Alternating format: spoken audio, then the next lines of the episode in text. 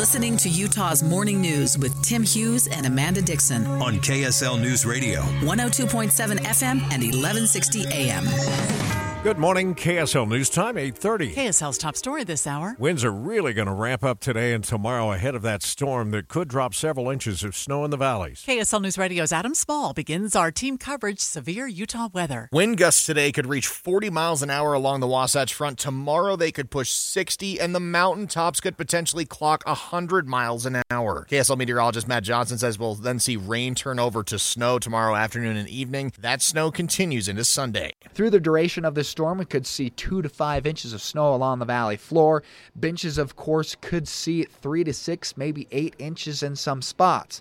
Mountaintops do one to two feet. By Monday morning, Matt says we could see some lingering snow showers, but the storm itself begins to taper off. Adam Small, KSL News Radio. Power lines will be vulnerable from this weekend storm. KSL News Radio's Heather Kelly has more on the preparations that Rocky Mountain Power is doing. Extra crews are already on standby if the power goes out during this storm. But Rocky Mountain Power also wants customers to be ready for any potential outage. They say prepare ahead of time by updating your contact information with the company so they can reach you if needed. If you are driving and a power line is down, they say to drive away from it if you can. If not, stay in the car until help arrives and never go near a downed line as the wire is probably live. You can get more details from the Rocky Mountain Power website. Heather Kelly, KSL News Radio. Hurricane force winds could blow through the Wasatch Front tomorrow and over the weekend. Similar winds knocked down trees in Rose Park back a few years ago. And resident Dave Chase tells KSL TV he is preparing for more cleanup. I didn't think I was going to have to spend six hours with the chainsaw trying to clear the road. We had to clear the clear a path, a tunnel basically for traffic to be able to get through. More than 1,000 trees were uprooted. KSL's top national stories this hour. Ski resorts at Lake Tahoe are telling people just stay away this weekend. Normally, snow attracts skiers, but this weekend, ski resorts around Lake Tahoe are putting out the message don't visit. The National Weather Service is predicting up to 12 feet, 144 inches of snow in some areas. Kevin Cooper is a spokesman for multiple Tahoe ski resorts. He says the danger is too great that visitors will get stuck, unable to leave, and travel will be dangerous. Why would you want to put your family through that? And so ski resorts are telling people to stay away. Alex Stone, ABC News. Several large wildfires continue to tear across the Texas panhandle. A lot of the firefighters here are volunteer firefighters. Many of them have come from a long way off as far as Houston. And something that you don't see here that you would see in, say, California, and that is vast areas where fire retardant was dropped by fleets of aircraft capable of stopping the progress of fires. You just don't see that here because they didn't have the resources on this fire. ABC's Matt Gutman says the Smokehouse Creek fire has already charred over 1 million acres and killed at least two people. New videos showing Alec Baldwin holding prop guns on the set of the movie Rust were shown in court.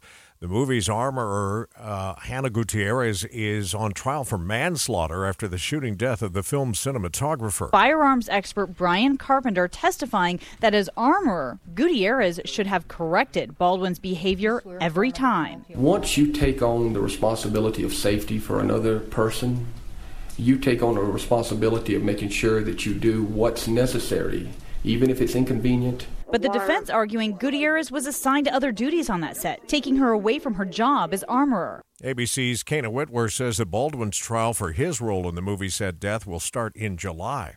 The Golden Spike will be returning to Brigham City, where it will make its home. The massive spike commemorating the Transcontinental Railroad will be making the city its permanent home after it gets back touring the nation, and it's all thanks to a bill passed by the legislature. First look traffic. Andy's back in the traffic center. And we've had a clean drive this morning. No crashes on the freeway right now, and that uh, means that your freeway drive is just as good as it can be. Canyons are open, no restrictions. And most of your city streets, the only thing you'll have to worry about, you don't even have to worry, but the only thing that'll slow you down is having to wait at traffic lights. I'm Andy Farnsworth in the KSL Traffic Center. A Utah company wants postpartum women to get the care they need. KSL News Radio's Brett Johnson tells us about the all new retreats. Founder of the Utah Postpartum Retreat, Kylie Alejandra, wants to bridge the gap care that many women feel once they leave the hospital. You just have a baby, and then six weeks later, that's when you see your doctor again and it just it's not nonsensical because so much happened in those first few weeks. She created a retreat that women can go to once they leave the hospital with healthcare workers available on site round the clock. They also have lactation consultants and mental health professionals available. The retreats are designed to bridge the gap in care when women need it most. Britt Johnson, KSL News Radio. We're learning more about the uh, cyber attack that knocked out Medicaid resources last week. The healthcare system says a ransomware group is behind that attack. They're threatening to publish sensitive data if a, ra- a, ransom is not paid.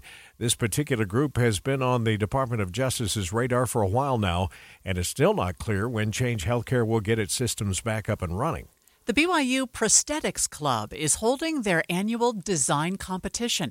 KSL News Radio's Michael Commit has more. So, this event gives students the chance to create a prototype, and this year they'll be competing to create so, this event gives students the chance to create a prototype. And this year, the goal is to make an artificial hand for former BYU weightlifter Annalise Curtis.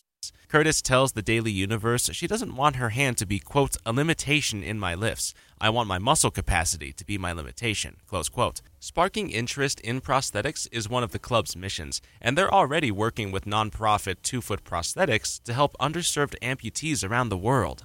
Michael Commit, KSL News Radio. Spring football started this week at BYU, and students are excited for the new season. KSL News Radio's Alessandra Gurr reports. The camp started yesterday in Provo, and a lot of the students that I talked to said they're ready for the games to begin. The students say they have loved watching the BYU men's basketball team do so well this year in the Big 12, and they're hoping that the football team can follow suit and redeem themselves once they begin their season in the fall. Spring camp lasts through the end of March with their first season matchup scheduled in August. This